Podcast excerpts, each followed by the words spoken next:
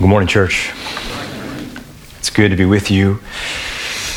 I uh, want you to know that I am extremely privileged to be a pastor, and I am so grateful to be a part of Christ Community Bible Church. And I just want you to know that although we may not look like much on the surface, I really, truly believe that by God's grace and for His glory, that we can be a strategic instrument for the Great Commission. And really, that, that begins in really small, tiny, seemingly insignificant ways. And I'm going to tell you two of those ways now that I believe that you can make this church a strong, healthy church that can be used to advance the Great Commission. Number one. One of the ways that we can be everything you've ever wanted this church to be is if you make a commitment right now to make sure that you are richly indwelt by the Word of Christ. You see, healthy churches are composed by healthy individuals, and the way healthy people get healthy is through uh, the power of God's Word, studied and meditated upon. And so I pray for you every week, individually by name, that you would be richly indwelt by the Word of Christ. And if, and if every member is a meditator on the Scriptures, oh, what kind of church we would be. Number two, the, uh, another way that we can strategically be a healthy church is through uh, hospitality. Hospitality is profoundly supernatural. This is not normal in the world. And, and really, what hospitality is, is you having people into your home, sacrificing for them, and investing in them with the Word of God, pouring out, you know, confessing your sins and, and talking about your struggles and difficulties and challenges. That is profoundly supernatural, and that is radical and, and virtually unknown outside of the church. And I just want you to know that how you become a healthy church is by doing those simple, strategic, strategic kinds of things. That produces healthy churches. And so I encourage you this week to look across afterwards, find someone you don't know very well, and I want you to invite them into your home, schedule something, and, and have them over because that is what's going to make a healthy church. So grateful for you, thankful for you. The elders are uh, uh, beginning to plan and strategize our long term vision and strategy as a church, and so we'll keep you updated on those things as we go. So I'm grateful for you.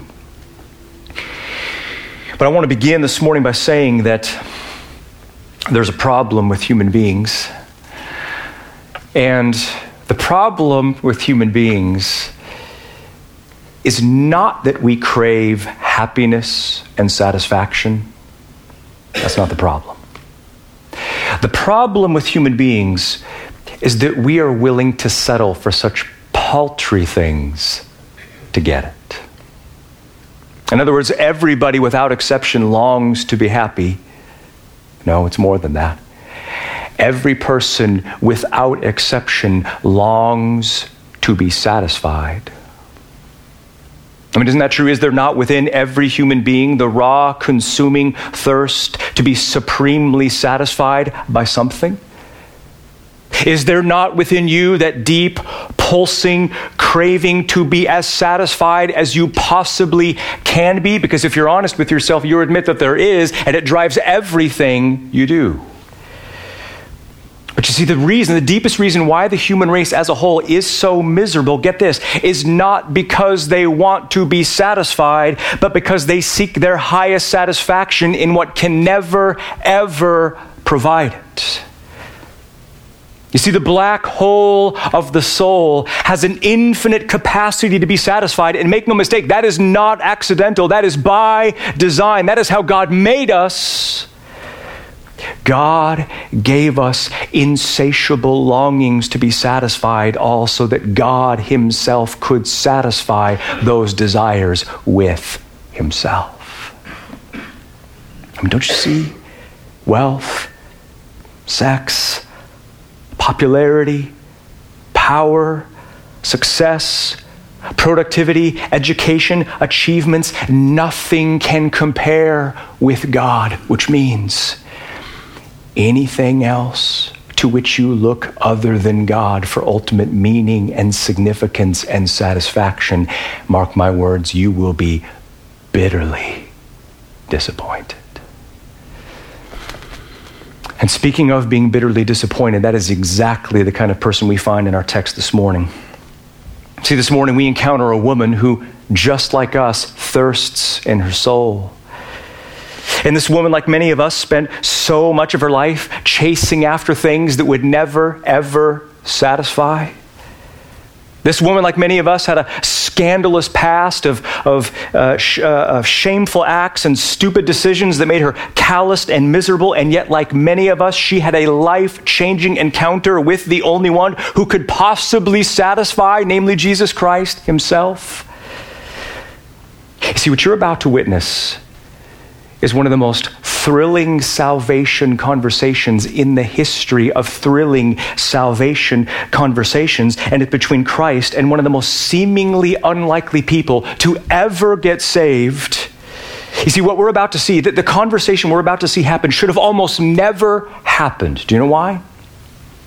Because the person that Christ encounters in the text, get this, she was a woman. a woman. And in that day, the men's self righteous attempts to be holy went way over the top, and they wound up treating women like biohazardous materials to be avoided and ignored. She was a woman.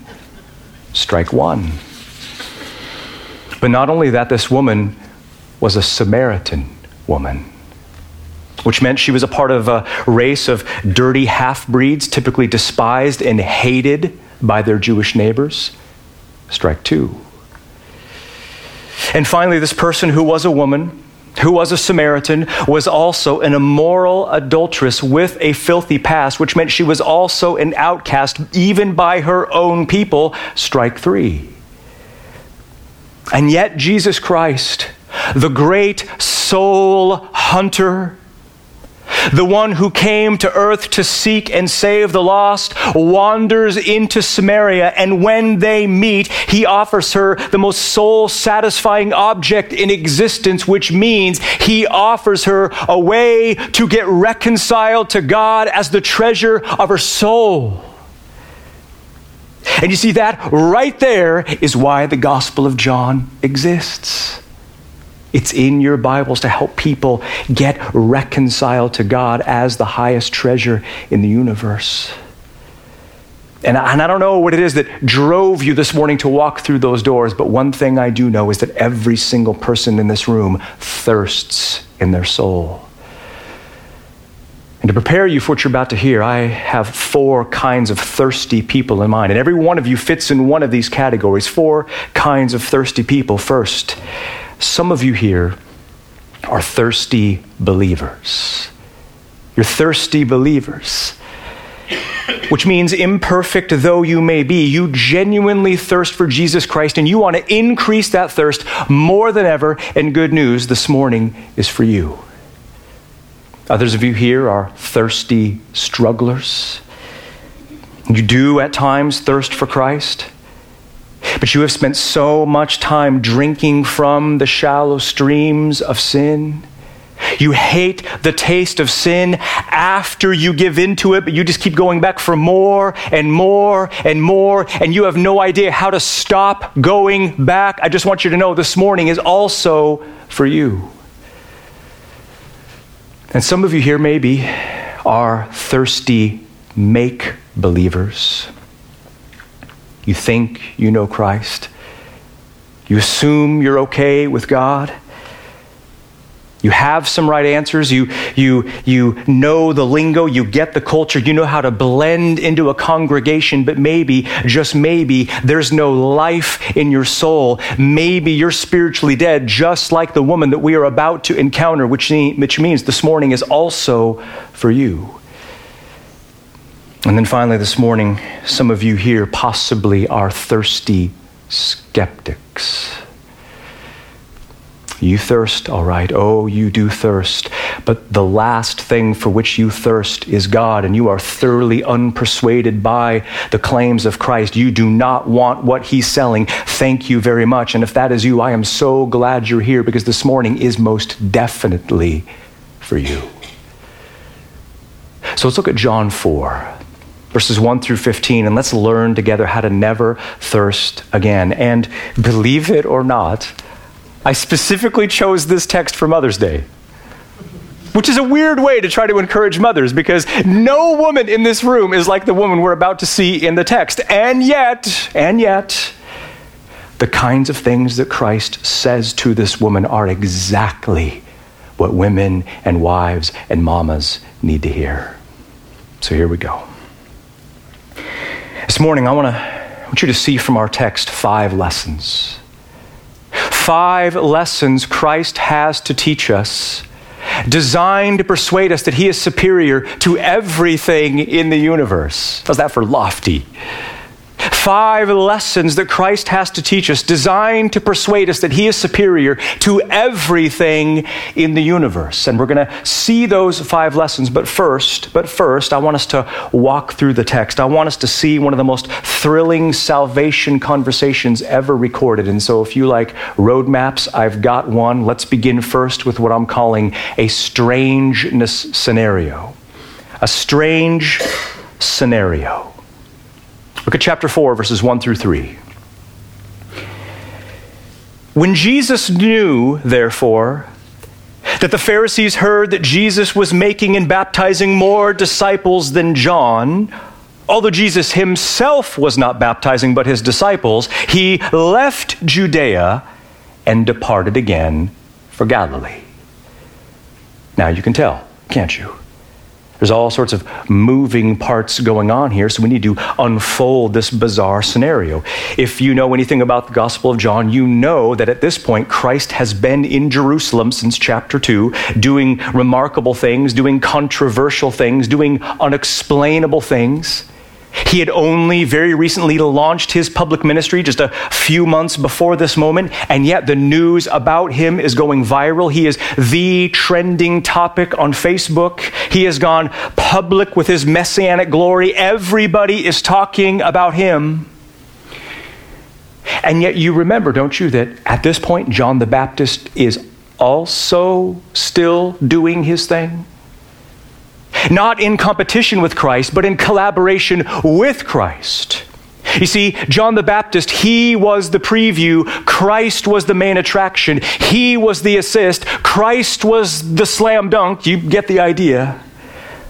You see, John the Baptist, his job was to help people see that they were desperate sinners who desperately needed a Savior. And when that Savior, when that Messiah arrived onto the scene of history, people were supposed to leave John the Baptist and they were supposed to follow the Messiah. That was the plan. The shrinking ministry of John the Baptist, the expanding ministry of Christ that was supposed to happen. And yet, some people misunderstood.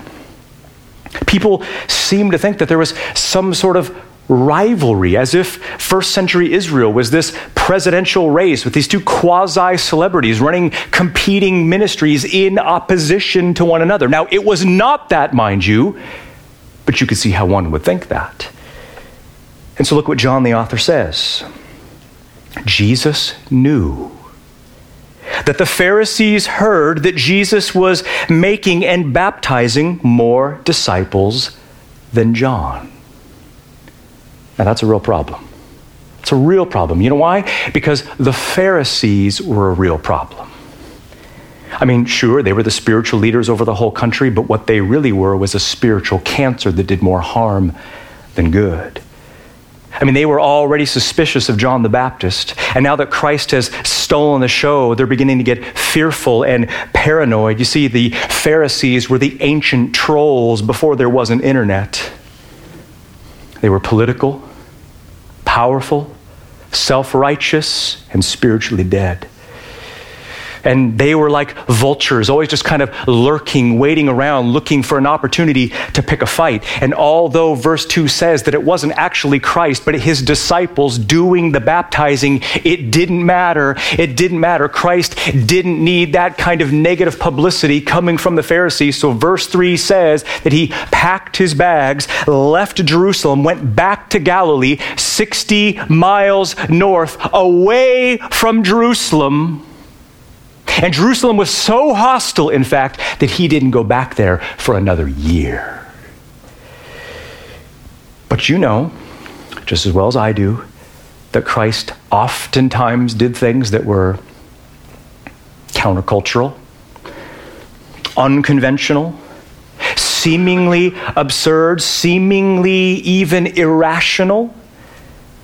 And that brings us next to a sovereign necessity a sovereign necessity. We just saw a strange scenario. Let's see a sovereign necessity in verses 4 through 6. Look first at verse 4. The text says, and it was necessary for he, that is Christ, to pass through Samaria. Or your version might say, Jesus had to pass through Samaria. Now, here's the thing any first century Jew reading the Gospel of John who knew anything about Israel's history would have been shocked by verse 4. Do you know why? Because it said it was necessary for Christ to pass through Samaria. And geographically, that was true. To get to Washington from California, you've got to cut through Oregon. To get to Galilee from Jerusalem, you have to cut through Samaria. But the problem is, no first century Jew in their right mind would have ever cut through Samaria. You go around Samaria. Do you know why?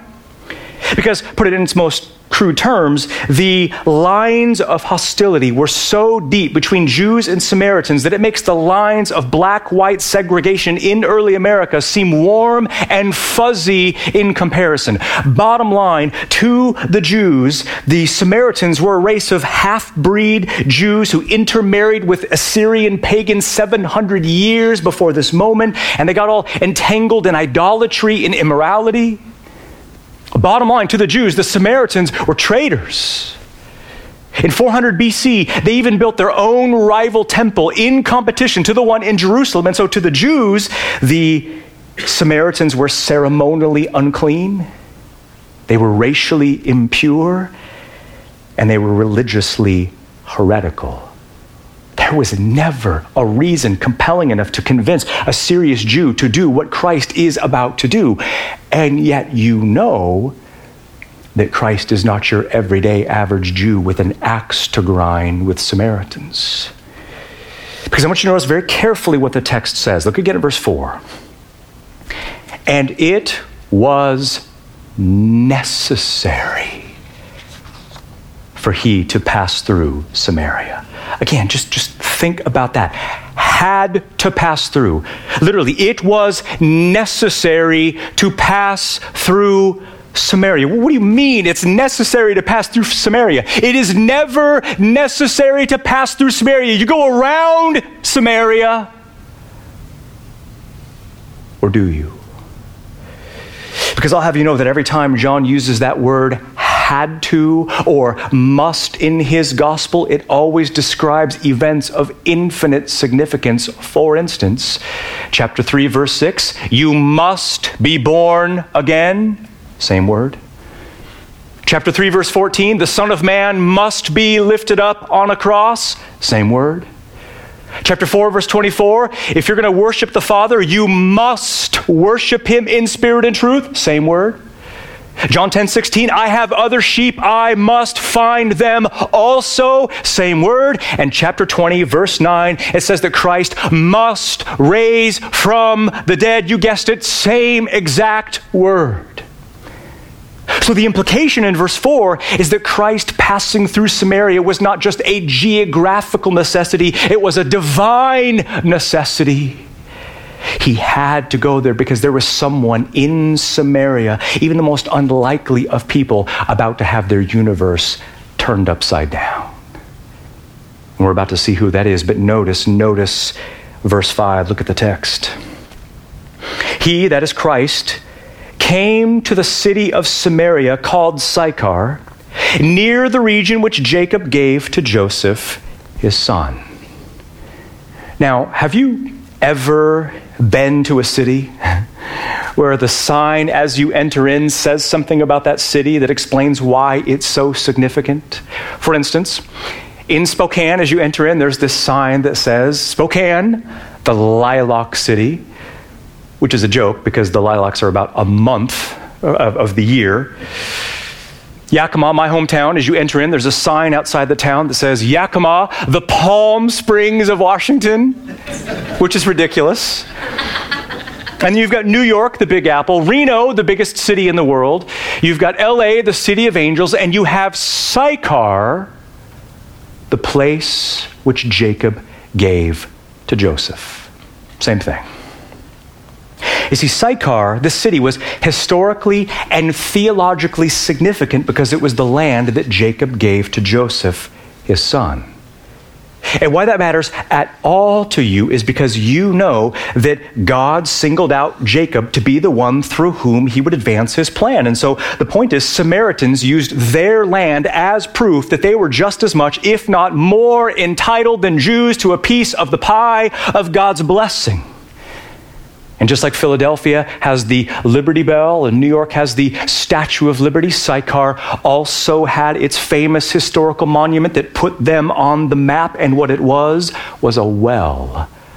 A well of water personally dug and built by Jacob himself some 2,000 years before this moment, and yet someone infinitely more significant than Jacob was about to visit this well, namely the God of Jacob himself. Look at verse 6. Now there there was the well of Jacob.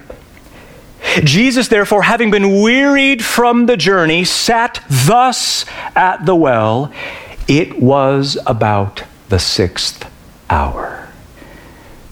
Now, do you see what's about to happen here? That well and the water in that well are about to be used by Christ for one of the greatest evangelistic opportunities in history. But, but did you notice? I'm wondering, did you notice the breathtaking irony in the text? It said Jesus, having been wearied from his journey, sat thus at the well. I mean, do you feel this? This, this is subtle, but this is so profound. You see, when you see Christ wearied, and exhausted and fatigued, you are getting a microscopic glimpse into the, one of the most profound mysteries there is. God, without ever ceasing for one moment to be fully God, became fully man. God the Son became what he was not without ever ceasing to be what he always had been. In other words, God became a man without ever ceasing to be fully God. I mean, think about it. The same God who created the sun came to earth and perspired under its heat. The same God who has infinite power to uphold the universe was exhausted by his journey and he needed to rest. He was fully man, living, breathing, feeling, experiencing. If you cut him, he would bleed. If you crucified him, he would die. But the infinite difference between him and every other human being is that this human being was God. So I just need to ask you this morning what do you perceive God to be like? Maybe the better question is what are your misconceptions about God that need to be deconstructed and then reconstructed by the incarnation?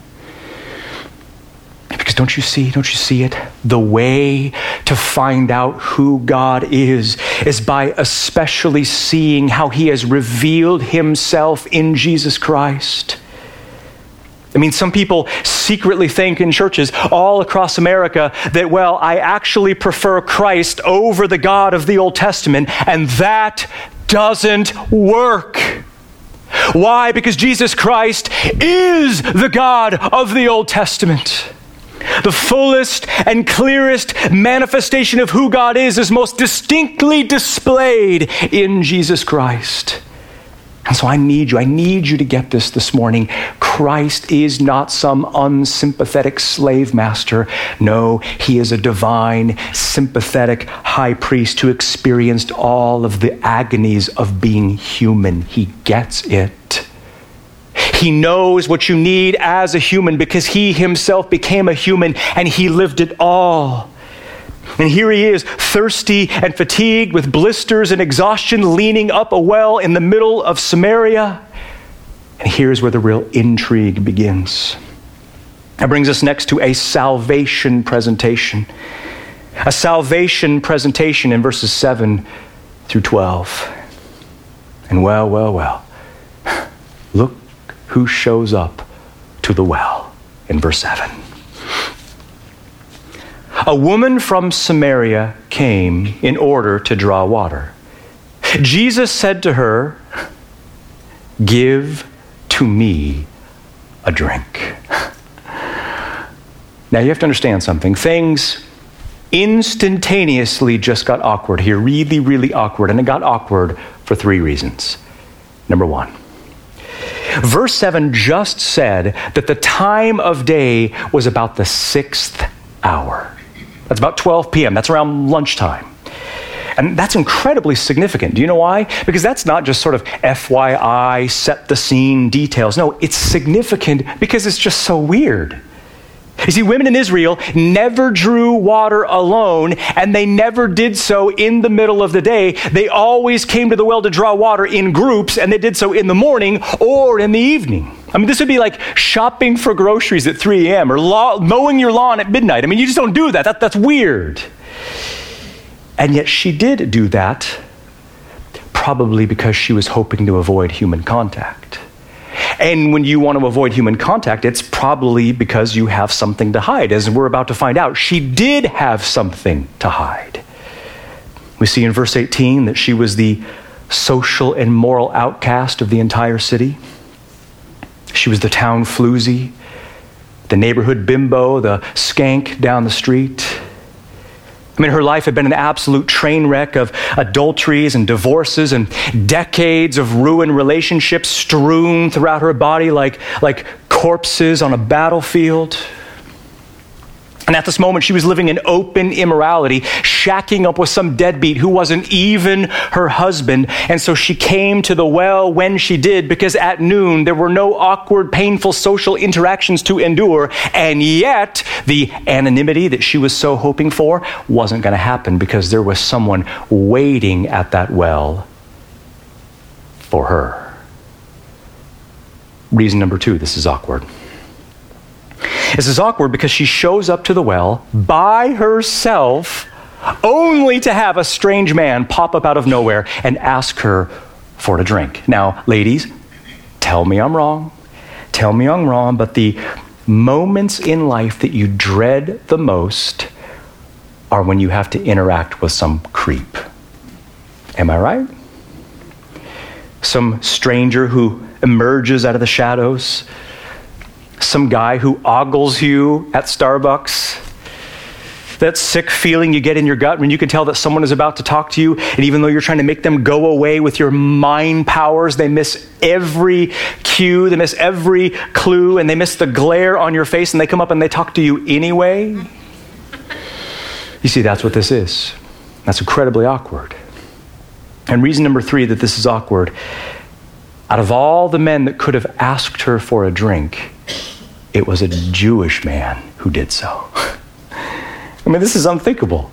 I mean, not only was it uncommon for Jewish men even to speak to women in public, sometimes even members of their own family, but a, a serious minded Jew would have never talked to a Samaritan woman, let alone drank out of a Samaritan vessel, ever. I mean, you, you have probably seen those, those pictures of, uh, from the 1960s of those segregated drinking fountains, one for blacks, one for whites. That's what this was, but worse. There were Samaritan wells and there were Jewish wells, and there was and, and if if you were a Jew with his head on straight, drinking from a Samaritan well was simply out of the question. What this means is that this encounter was awkward in every way possible. Every cultural custom and protocol was violated here, and yet, guess who gives a rip about any of that? It's not Christ. Because what's at stake here is the soul of a sinner that desperately needed salvation. And yet, we can see just how shocking this interaction was by how the woman responds. Look at verse 9. The Samaritan woman said to him, therefore, How are you, being a Jew, are asking me for a drink, being a Samaritan woman? I mean, you can hear the tension in her voice. The, the grammar actually indicates that she's both shocked and probably irritated. How could you possibly, of all people, be asking me for a drink? What have you been hiding under a rock the last 700 years? Have you lost your mind? And yet, yet why is this so countercultural? Look at the end of verse 9. It says, For Jews have no dealings with Samaritans, and vice versa, by the way. You see that verb associate? That, that literally means that they don't use or share anything together. That's the meaning of the verb. Meaning their lives were so separate that Jews and Samaritans would never use the same utensils. They would never go to the same restaurant. They would never go to the same shopping mall, let alone live in the same part of the country, let alone drink from the same cup. Zero interaction with one another which means this conversation is on the brink of being scandalous. And yet, and yet, what Christ is about to say in response to her incredulity is one of the most clever conversational blindsides in the history of clever conversational blindsides. Look at verse 10. Jesus answered and said to her, Oh, woman if you had known the gift of God, and who it is who says to you, Give to me a drink, you then would have asked him, and he then would have given to you living water. Now, do you see what he does there? She is shocked, shocked that he would even dare speak to her, to which he replies, Well, that is shocking, I admit. But what's even more shocking is that if you had any clue who I was, you would have asked me for living water that satisfies the deepest longings of the soul. Do you see it? All of a sudden, in an instant, the tables are turned, the plot has twisted, the rug is pulled from under her feet. This is absolutely incredible. At first, he was thirsty and she had the water, but now all of a sudden he is speaking to her as if she were the thirsty one and he had the water. Instead of asking her for a drink, he just declared to her that she is the one that needed a drink from him. I mean, she is amazed that he would even dare speak to her. But the really amazing thing is not that he asked her for a drink, but that she didn't ask him for a drink because the water that he has to give is called living water and he calls it the gift of God. Unbelievable. And, and, notice there are two things that, she, that he says she doesn't know that, had she known them, would have changed the conversation completely. Number one, she doesn't know the gift of God. She doesn't know it. I mean, God has something that He is giving away free of charge to the people who need it so badly, and she has no idea what that is. Number two, she doesn't have a clue who it is that is standing right in front of her face. Because had she known that, she would be the one doing the asking. I mean, you can see it, can't you? He is just tantalizing her to ask, to, to thirst for that which alone that he has to offer, which raises the question, doesn't it? What is this mysterious gift about which Christ speaks? I mean, what is he even talking about? And I think the text makes it perfectly clear. Look again at verse 10.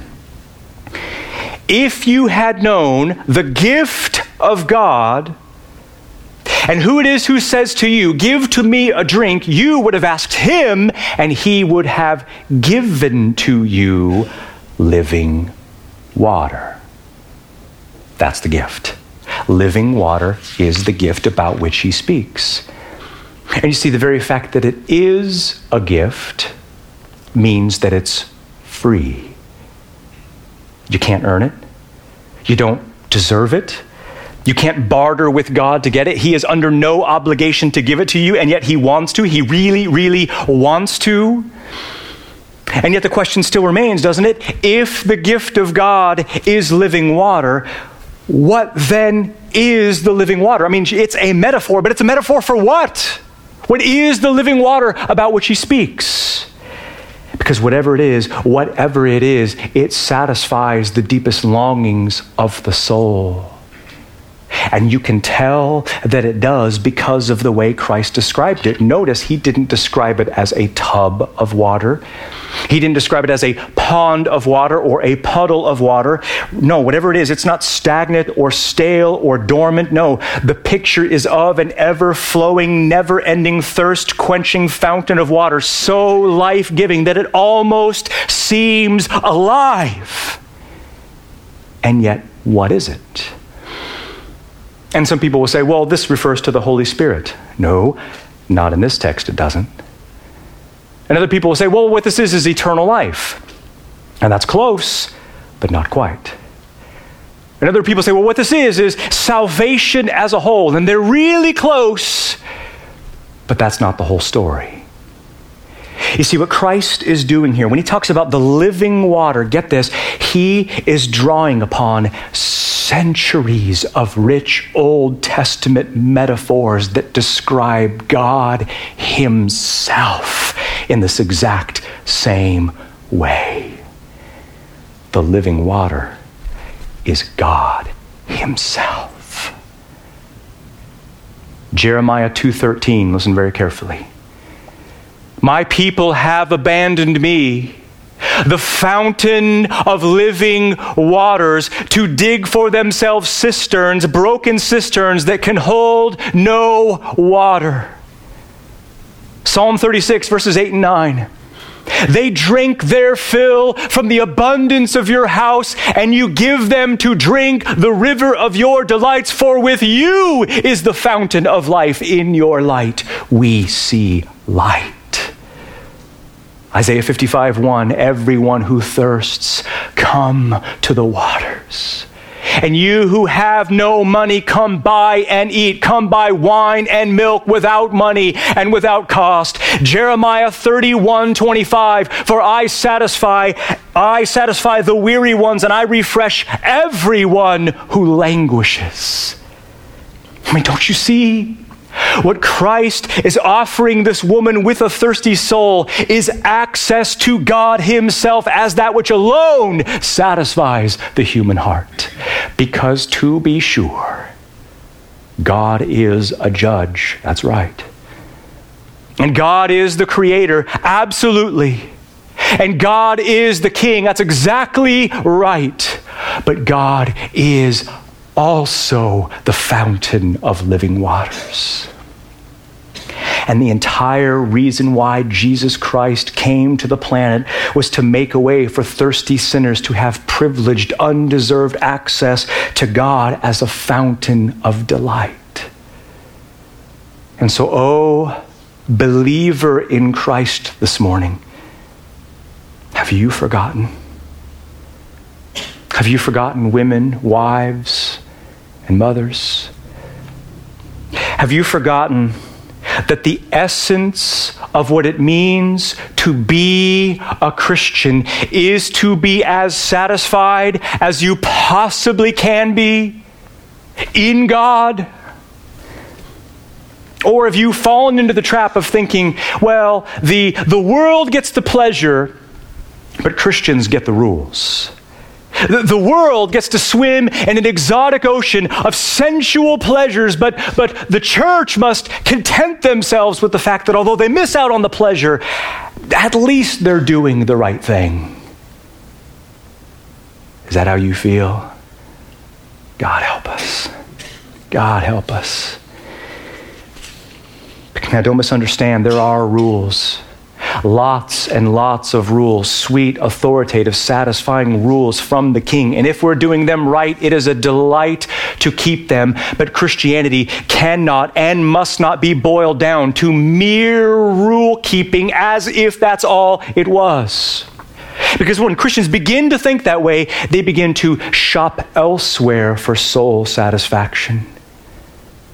They begin to search spiritual thrift stores for discount delights and counterfeit pleasures, and to be sure, the porn is on sale.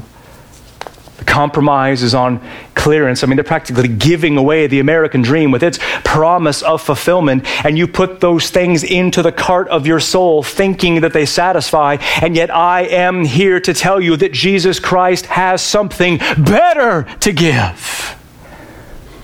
And what that is, is God Himself, the all satisfying fountain of delight to the soul. You see, the only, and I repeat, the only way to dislodge the sin issues of the heart is by being supremely satisfied in God. And I know you want to know how to do that, but and I'll show you at the end, but I want you to first notice her response to the living water. Look at verse 11. The woman said to him, "Sir, you have nothing with which to draw, and the well is deep. Where therefore do you have the living water?"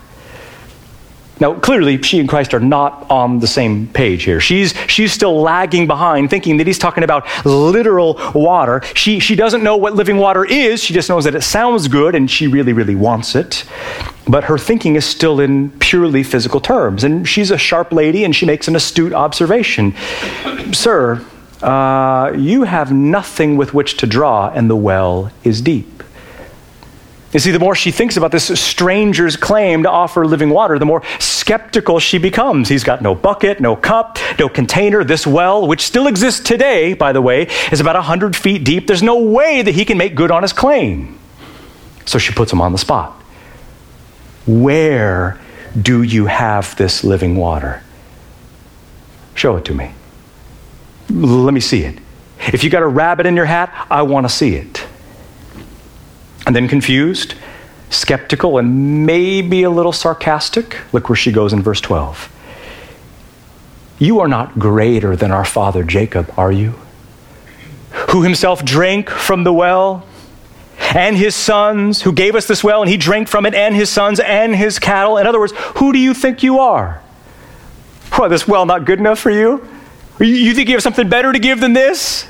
I mean, this well has been quenching our thirst for 2,000 years, and you're telling me you have something better to give? Well, you're not. You, what do you think you're greater than our father Jacob? Is that what you're saying? Yes, ma'am. As a matter of fact, that's exactly what I'm saying. Which brings us finally to the superior comparison. Superior comparison in verses 13 through 15. His response to her is absolutely unbelievable. Look at verses 13 and 14. Jesus answered and said to her, Everyone who drinks from this water shall thirst again. But whoever should drink from the water which I shall give to him, he shall never thirst again. But the water which I shall give shall become in him a well of water springing up to eternal life. I don't know if you heard that or not, but that is jolting almost as if pointing a finger down to the well. He says, Hey, look, I just want you to know everyone who drinks from this water will thirst again. In other words, you drink this, you're only going to be thirsty again. No matter how much you drink this, the physical properties of this water only allow it to work for a little while. It is good, but momentary. It is refreshing, but temporarily so. To be sure, you need it to survive, but it can never, ever provide the permanent, long lasting satisfaction for which you seek. And you want to know something profound? That exact same thing that Christ just said can also be said about anything in life that's not God. Food, wealth, relationships, road trips, vacations, entertainment, adventure, Nice houses, successful careers, academic achievements, productivity, family, politics, affirmation, being admired, found attractive, moral accomplishments, exotic sexual delights with multiple partners, you name it. Even if you had what are perceived to be the highest pleasures on the planet, mark my words, you will go to bed thirsty. Why? Anything other than God just doesn't reach deep enough to quench the raging thirst of the soul. That's why square peg, round hole, it doesn't work. And so, to the non Christians in this room, I just ask you I don't know what it is that you're drinking to fill the black hole of the soul, but let's Let's at least level with one another and let's at least admit that the things you're looking for satisfaction aren't working. Not really. Not the way you hoped, at least. And the reason for that is because all the things you are hoping in to find soul satisfaction are never, ever designed to provide it. Only one thing reaches deep enough, and it is the God who created you. And by the way, privileged access to this satisfying God is exactly what Christ is offering. We see it in verse 14. He essentially says, anything else will never satisfy the soul. But whoever should drink of the water which I shall give, he shall never thirst again. But do you hear that? If you drink the water that Christ has to give, you will never thirst again. That word again in the Greek text, eis ton aiona, literally means forever. It means for eternity. Meaning what? Infinite and eternal satisfaction of the soul. Are you kidding me? That is what everyone is looking for fountain of life, the spring of eternal life, the secret to immortality is here. And it was God Himself the whole time.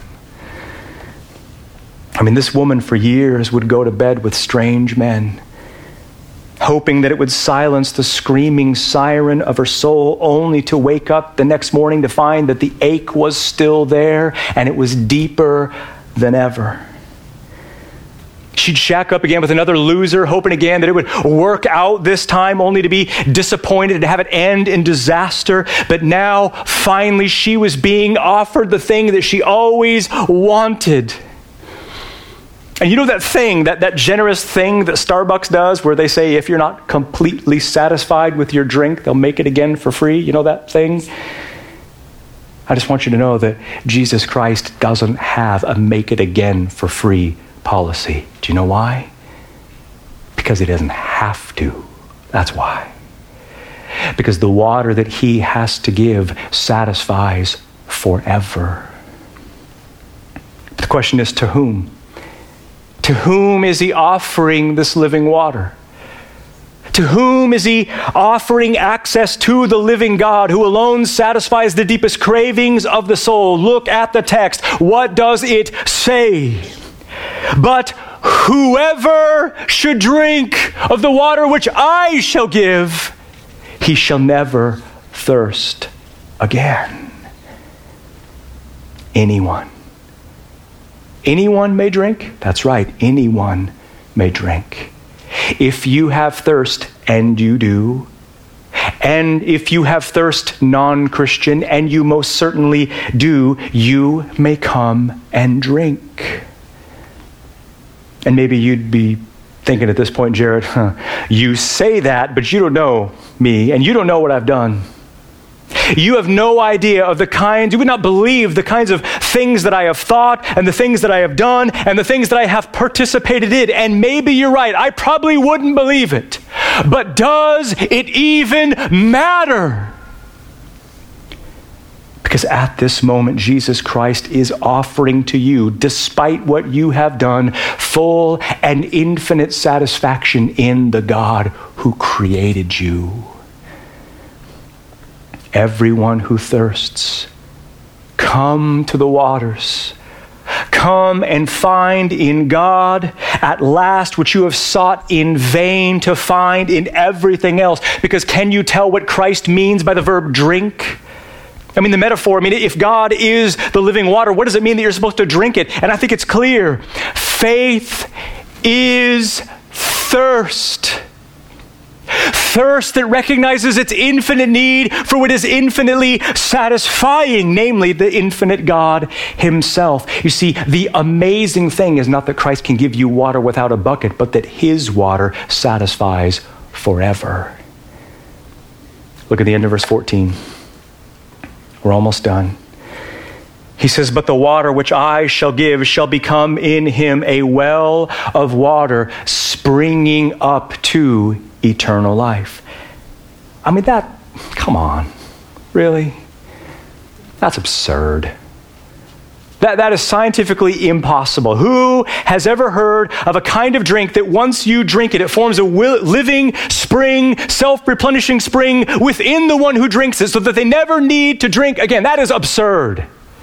And yet, the point is, the point is, faith in God through Jesus Christ is like getting access to the kind of water that once you drink it, it doesn't disappear, but produces a self replenishing spring of and well within that satisfies forever. And why the satisfaction is eternal is because what you get when you trust in Christ is God. What you get when you trust in Christ is eternal life. And eternal life is not merely living a really long time. No, it is everlasting and ever increasing pleasure in God forever.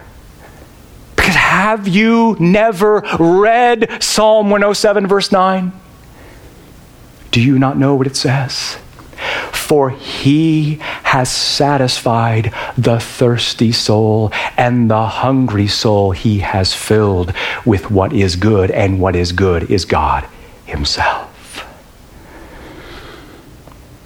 Now, there's more conversation to be had, and maybe one of these days we'll get to the rest of that conversation, but as promised, here are five in a flash lessons from Christ designed to persuade you that he is superior to everything else in the universe. These are going to go quick. Lesson one Remember, remember that Jesus Christ is sovereign over your lives.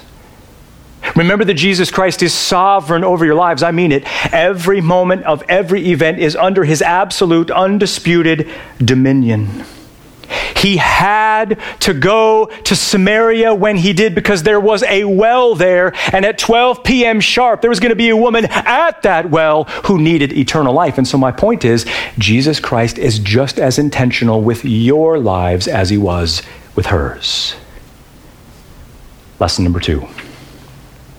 Remember to be strategic in your evangelism. Remember to be strategic in your evangelism, just like Christ was. Now, I get it, we're not Christ and we don't know the human heart like he did, but we can learn well from the master of evangelism. He just took everyday things like thirst and racial tension and relationships, and he used those things to skillfully navigate the conversation to get her to think about the deepest desires of her soul, and we would do well to imitate. Lesson three remember Remember that Jesus Christ loves to save the most notorious and despicable of sinners, which includes every single person in this room. You see, this woman was a Samaritan with messed up theology and a filthy life. And it's not that those things didn't matter, they most profoundly did matter. It's just that they didn't keep Christ from offering her what she needed most. And what she needed most was God, in whose presence is fullness of joy. Lesson number four. Remember the shortcomings of everything else to satisfy. Remember the shortcomings of everything else to satisfy. I mean, I've said it so many times and I will never be done saying it, but Jesus Christ doesn't say no to joy and pleasure. He only says no to the things that get in the way of true joy and pleasure, which are found only in Him. And how do you get satisfied in God? Like, how does that practically happen? I just want you to know it's not rocket science, it is Scripture. That's how you get satisfied in God. And by that, I don't mean that the Bible's a Harry Potter book of spells that automatically, magically changes anything just because your eyes gloss over the words. No, it's not magical, it is supernatural, and there's a difference. And the reason, the reason why most people in the church, why their Bible reading malfunctions, is because of one simple reason. You ready? They read the text too darn fast they don't go slow enough. They don't savor the text. They don't meditate on the text because you have to understand the Bible is not only the menu which gets us to the feast, but it itself is the feast. And so when you read the scripture, when you open up the scriptures in the morning, you need to go slow, go small, go deep, and savor the text like fine cuisine. Lesson number five, then we're done. To the non Christians among us, remember that Jesus Christ alone is the source of what you want the most. And what you want most, God alone can supply. And what God supplies is Himself as an all satisfying treasure forever through faith in Jesus Christ. And so, my question for you is what, what good reason can you supply for your rejection of Jesus Christ? Is it that you have honest questions? Fair enough, let's talk. Is it that you really want to research before you make a decision of this magnitude? Okay, I get that. You should do that. But is your reason for rejection, is what's keeping you from Christ, this fearful sense that if you are made to give up your favorite secret pleasure, that you will be missing out? Is it that you think Christ is an obstacle to your joy? That he gets in the way of what you think will make you happy because, boy, do I ever have news for you. Jesus Christ is not the obstacle to your joy, he is the object of your joy. And so I am pleading with you this morning to stop drinking from the shallow streams that can never satisfy and to drink the living water of Jesus Christ, which is none other than God Himself. Let's pray.